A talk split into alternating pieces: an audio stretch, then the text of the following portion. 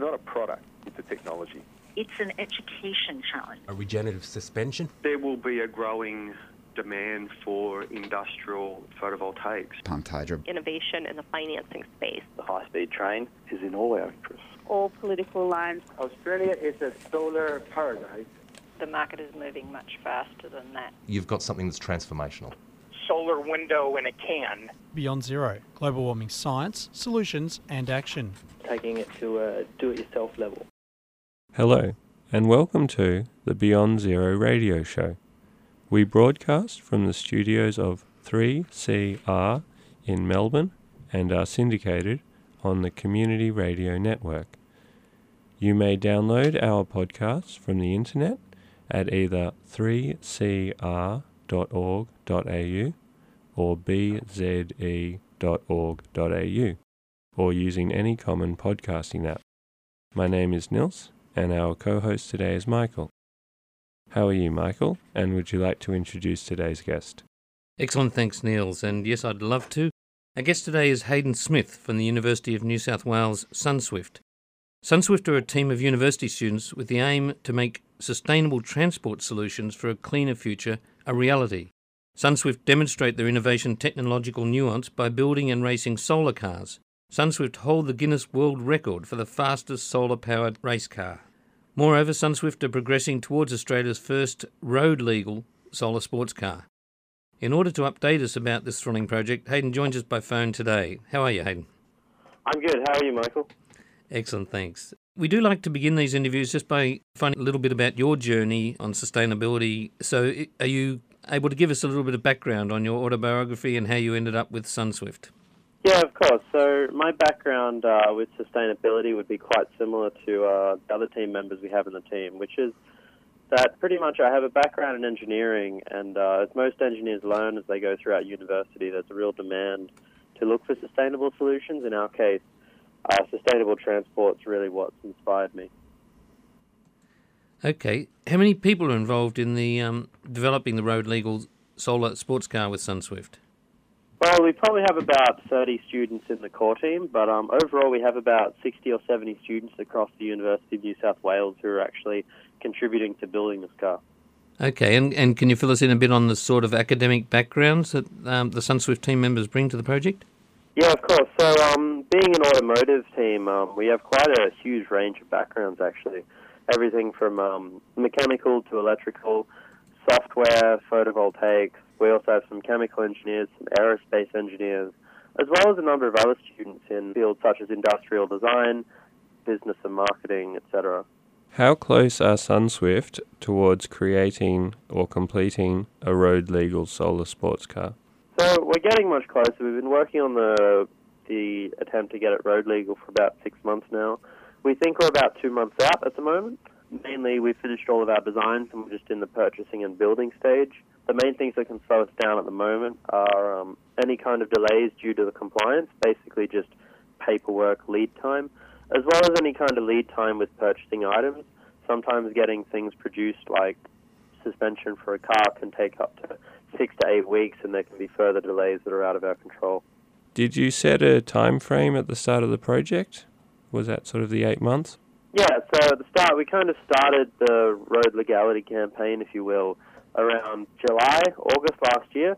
We set ourselves a deadline to hopefully have the car on the roads by March.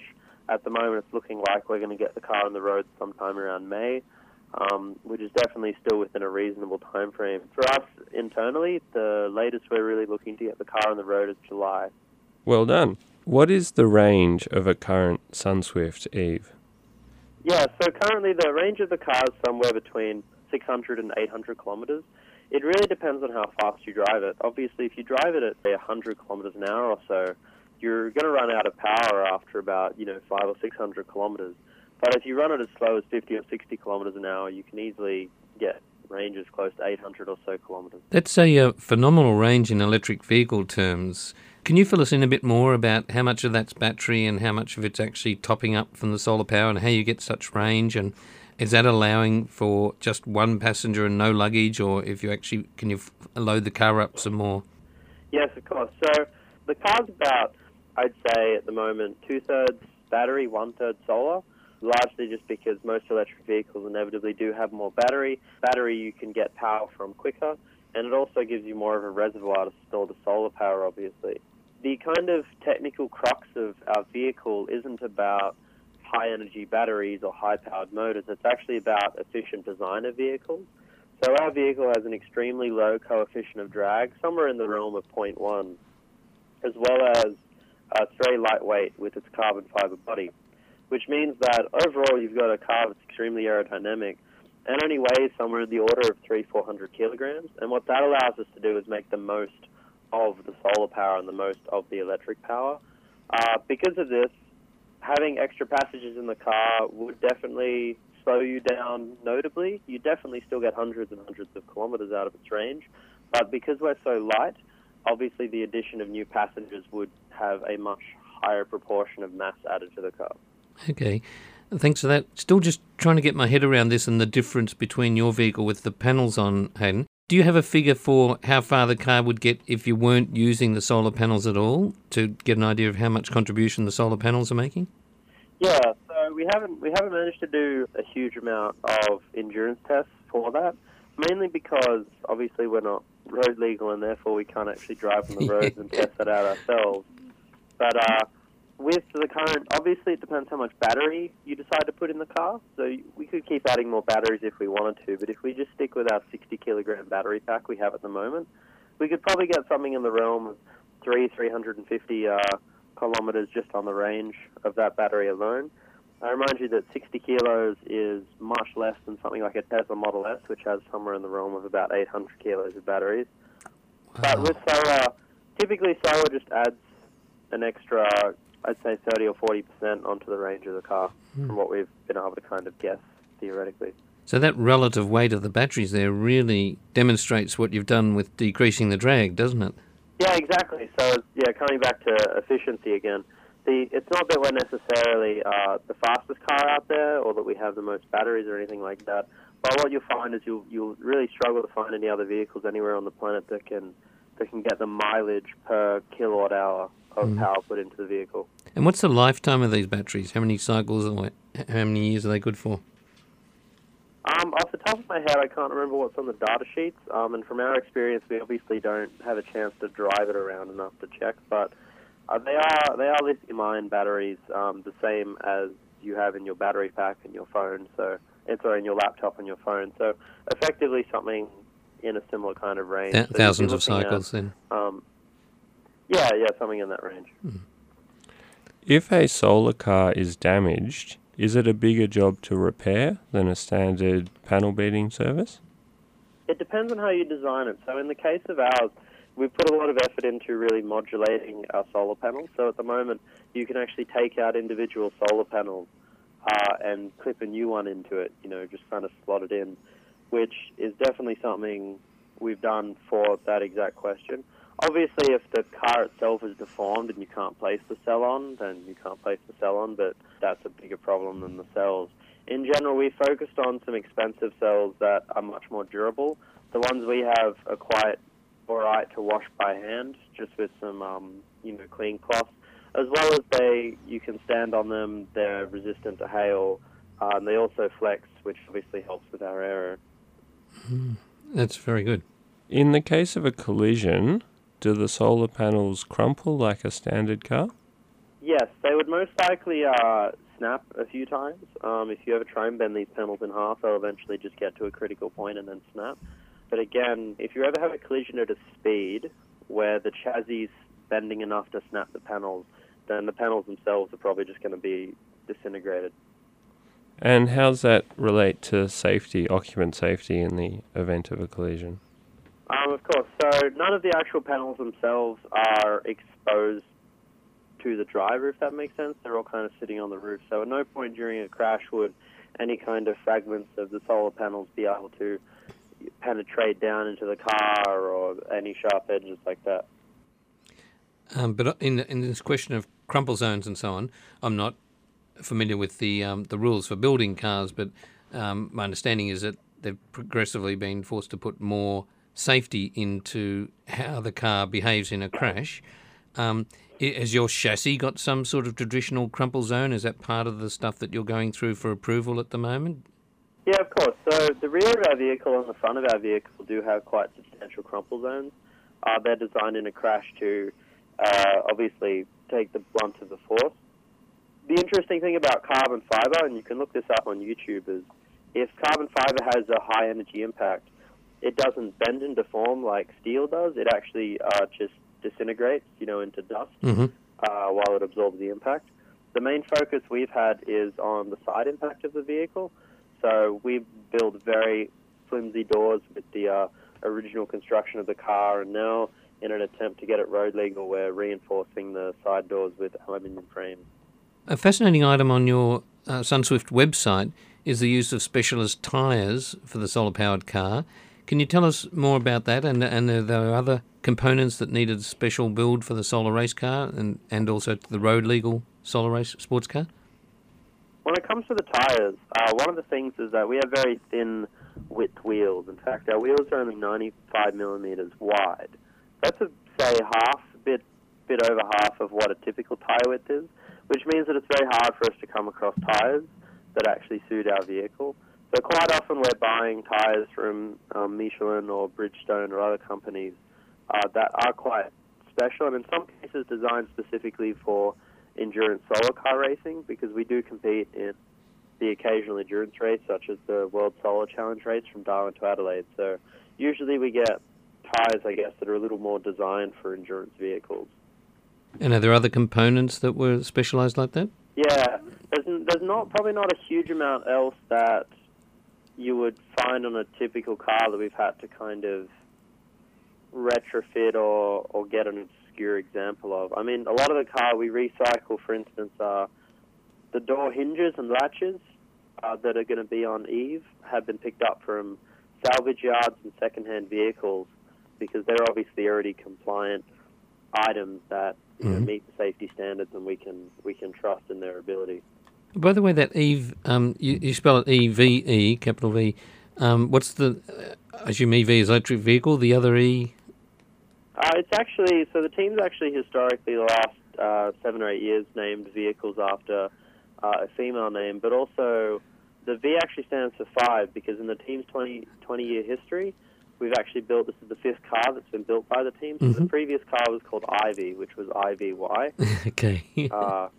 Which is Roman numeral 4. So the next car will have a VI in it somewhere. Okay, thanks. I was wondering about occupant creature comforts, and I was wondering if the solar panels, when they're operating on the roof, does it force heat inside the vehicle, or is there some sort of air conditioning or insulation used to combat that? Currently in the car, there's no real air conditioning, predominantly just because we want to kind of keep the weight of the car to a minimal, because the large part of what we do is racing it. But the solar panels do definitely heat up the car finitely. More than anything, the car's black exterior absorbs a lot of heat, which keeps the car quite hot. We've definitely been working with some mechanical engineers at the university, other students who are looking at ways to better ventilate the car. So take air coming from the front of the vehicle and transmit it kind of throughout the roof and other areas of the car where the panels are to keep them cool. You mentioned there the solar race from Darwin to Adelaide. I was just going to ask about any other applications, like perhaps a solar train. Would that be possible to do that, the route on the Garn? We always get questions about other solar applications. The one problem with solar panels currently is that they just frankly produce such a small amount of power.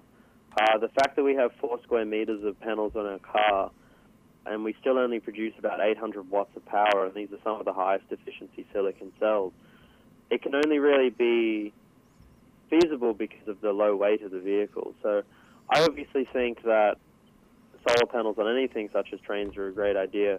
The main problem we'll always come across is the simple fact that the trains will inevitably weigh a lot, and if it's even logistically possible to place enough solar panels on the train. So as both a one-off and if it was mass-produced, what would you estimate the regular retail price of it at SunSwift, Eve? We've actually got some people trying to figure that out currently. It's a question we've gotten often, but we've never actually figured it out. The main thing is that there are some huge initial offset costs, such as the actual body of the car itself being carbon fibre. When we looked up what we'd expected to cost, it to be about $150,000 to produce as a one-off. But obviously a huge part of that cost is producing the plug or the mould that the car's actually produced in. So obviously the price will come down significantly. Pretty much the two biggest costs would always still be the solar panels and the batteries. Those solar panels on the roof of the vehicle at retail price would be somewhere in the realm of $10,000 to $20,000, which is quite cheap for what you're getting, but inevitably still not exactly a consumer-based vehicle. And the cost of the batteries are always quite high. The batteries in our car cost us somewhere in the realm of $12,000. And obviously it's the same problem with any electric vehicle. I mean, Tesla's biggest problem at the moment is they just can't make batteries cheap enough, and that's what's keeping the prices up. Did SunSwift plan to sell road-legal solar cars, or just limiting them to demonstration purposes only?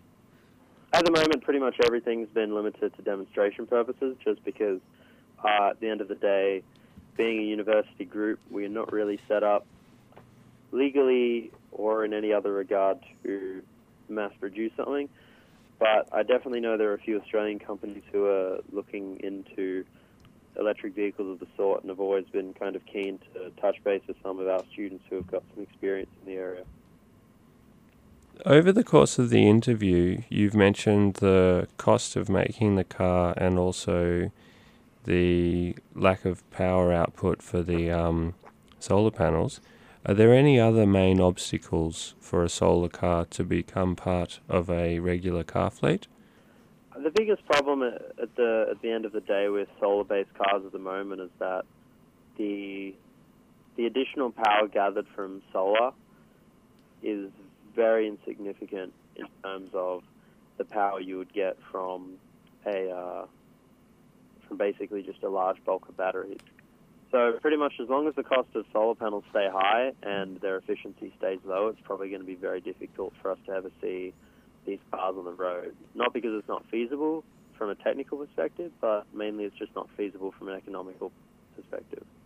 I haven't seen it yet, but I believe last week or the week before, Catalyst was talking about a new Australian development with still at university stage of solar cells giving 40% rather than 20% efficiency by splitting the light and directing some of it through a prism to a separate layer of silicon or, I think arsenic, to do the conversions. In fact, it may even have been your uni, was it? Do you know anything about that? And would that be significant in doubling the efficiency of your area of solar cells? Yeah, so at the... I can't quite remember where that was from. I definitely remember reading about it, though. We've got a lot of people in the team that follow up on that quite regularly. It's definitely an improvement. I mean, the current cells we use are, again, I think second or third most efficient silicon cells, and they're at 22%. So any kind of gains in efficiency are definitely a huge advantage. And even then, there's still a huge desire to keep the cost down. At the moment, when the cost of a solar, 3 square meters of solar panels on the roof of your vehicle costs more than a budget vehicle, it's going to be quite difficult to convince the public to deal with it. And the third issue, that I didn't raise before is that all then needs to be compromised with the durability of the cells. Like, even though at the moment, cells are waterproof, they can be touched without any real damage. At the end of the day, if someone comes along or someone puts something on top of the car and scratches the cells, their efficiency goes down. So there's still definitely a fragility around the cells, which they're still trying to resolve and keep the cost down. Do you see one of the outcomes of your research being just the improvements, the dramatic improvements by the sound of it you've made in terms of efficiency and lower drag? So people translating that into traditional vehicles without the solar panels on? Yeah, no, that's actually a huge ethos of the project. So one part is that it's not necessarily about trying to convince large manufacturing companies to work with solar panels, but more to get them to start thinking about the viability of alternatives, such as high focus on aerodynamics, which again the Tesla Model S is taking quite seriously, a bigger focus on carbon fibre composites on the vehicles. Carbon fibre is obviously a fairly new product that's being used largely on airlines at the moment, but also in a lot of boutique automotive cars at the moment. So it's definitely trying to be a symbol and an example more than a feasibility study sometimes. So, Hayden, your world record attempt last year, can you tell us more about that and the sort of adventures and highlights of that, please? Yeah, so the thing that really inspired us to get the car on the road was definitely a lot of media attention and interest in the car from a world record we attempted last year. So in July last year, the team actually spent months preparing to attempt what was called an FIA world record for the fastest electric vehicle over 500 kilometres. Mm-hmm. So this is a world record that pretty much just said, you know, who can be over a period of 500 kilometres, who can maintain the highest average speed. The car that previously held the record set it, I think, in 1988, and they held a speed of about 73 kilometres an hour. So we went down to the south coast of Victoria around a small town called Anglesey on a test track they have down there. Mm-hmm. And we did a bit over 4-hour attempt, and we ended up breaking the record at 107 kilometres an hour, which was definitely a huge achievement for the team. And what it really tried to emphasize was about, again, coming back to energy efficiency and where the car stands out is there are a lot of electric vehicles out there, obviously the extreme race cars that can travel at 200-300 kilometers an hour. And there are also a couple of vans, I think there's one in Japan that holds the Guinness World Record for the longest range, that can travel 1,400-1,500 kilometers quite slowly with a van pack full of batteries. But we were really looking to do something that struck a balance and a compromise somewhere, you know, something that people would actually find useful, which is 500 kilometres of travelling at what is effectively Australian freeway speed. Mm. So up to now we've had the hares and the tortoises, and you're making the sensible in-between. Yeah, exactly, because effectively no one really wants to be a hare or a tortoise at the end of the day. So, Hayden, when you do get the certificate for a road legal solar sports car, what are the team going to do with the SunSwift Eve? So the first thing we want to do, and this is still unconfirmed, we have to sort out some deeper plans with it, but we want to christen the vehicle by giving it a good drive over the Sydney Harbour Bridge. We hopefully want that to be its first drive. Obviously, it's very exciting for everyone. It's also quite a great stage to do it on. Yeah, the world stage. Yeah, exactly. We'll get a lot of publicity if we do it, and if we don't do it, hopefully we won't get that much publicity. But that'll be the first big step. Then obviously we still have a lot of testing and evaluations to do with the vehicle to make sure it actually is safe for some plans down the track. But this July, we also intend to complete about a 2-week campaign around regional New South Wales to visit a number of regional schools and promote engineering to a bunch of year 10, 11, 12 students.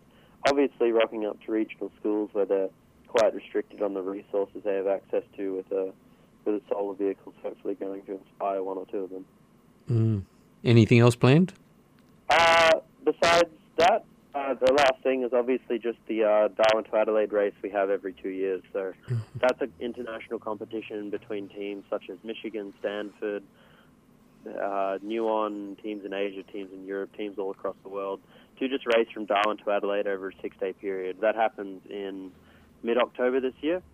Last time we entered the race, we came third overall. We only came third to two teams. One was the University of Eindhoven in Holland, and the other one was the University of Bochum in Germany. So we're hopefully going to keep our spirits high and do the best we can this year as well. All right, so we'll look forward to October. So just stepping back... We are too. Yes. Just stepping back and looking into your crystal ball, is there anything else you see, roles of solar panels in future electric vehicles? I think what we're likely to see more than anything is that solar panels won't necessarily be placed on a number of vehicles, but largely they'll be integrated into the homes better. One thing that we're going to start seeing and not to plug them again, but Tesla's been doing some interesting work with is a lot more battery storage for our homes, basically taking sections of our homes off-grid. So I think what we're largely likely to see a lot more of is electric vehicles that don't necessarily have solar integrated into them, but far more solar-driven homes. And what you'll find is that even though the electric vehicles will still be running off the battery, a lot of the battery power that they run off will inevitably be brought on from solar power that was generated at your home while it was charging overnight. Again, Tesla's done similar stuff with the supercharger network. I'm not sure if you guys are familiar with that, where across the United States they have a bunch of effectively free electric-powered fuel stations, but all of the power that charges the electric cars are actually brought on from solar panels that are sitting on the roof of those charging stations. So I still think solar definitely has a huge part in the future of automotive, especially as we start moving everything towards electric. It's just really a question of whether we see it on the roofs of cars or the roofs of other assets such as charging stations in our own home. I totally agree with you about the home storage. I work with a small custom solar installer, and we're specialising in the grid interactive backup, and the amount of pent-up demand of people there just waiting for that further drop in battery prices to be able to just, well, many of it's just a psychological sticker to the electricity companies because they're trying to get them back. But just that simple fact that you're exporting in the afternoon and then buying it back in the evening at 4 times the price or something, there is enormous pent-up demand for that. If listeners want further information about SunSwift, where should they search, Hayden? Our best thing to do is just to type SunSwift into Google, obviously. Yep. It's spelled how it sounds, SunSwift. We definitely have a website that has an extensive range of information. There's also email address, contact pages if you want to get in touch with us. We also have everything else, Twitter accounts, Instagram accounts, and Facebook accounts. And that'll all be on the website. Hard to miss us if you type it into Google. Yep. That's fantastic. Hayden, thank you so much for the informative update today and tell us about the SunSwift EV. Good luck with creating Australia's first road legal solar sports car, and thank you for joining us. Thanks, Michael. Thanks, Neil.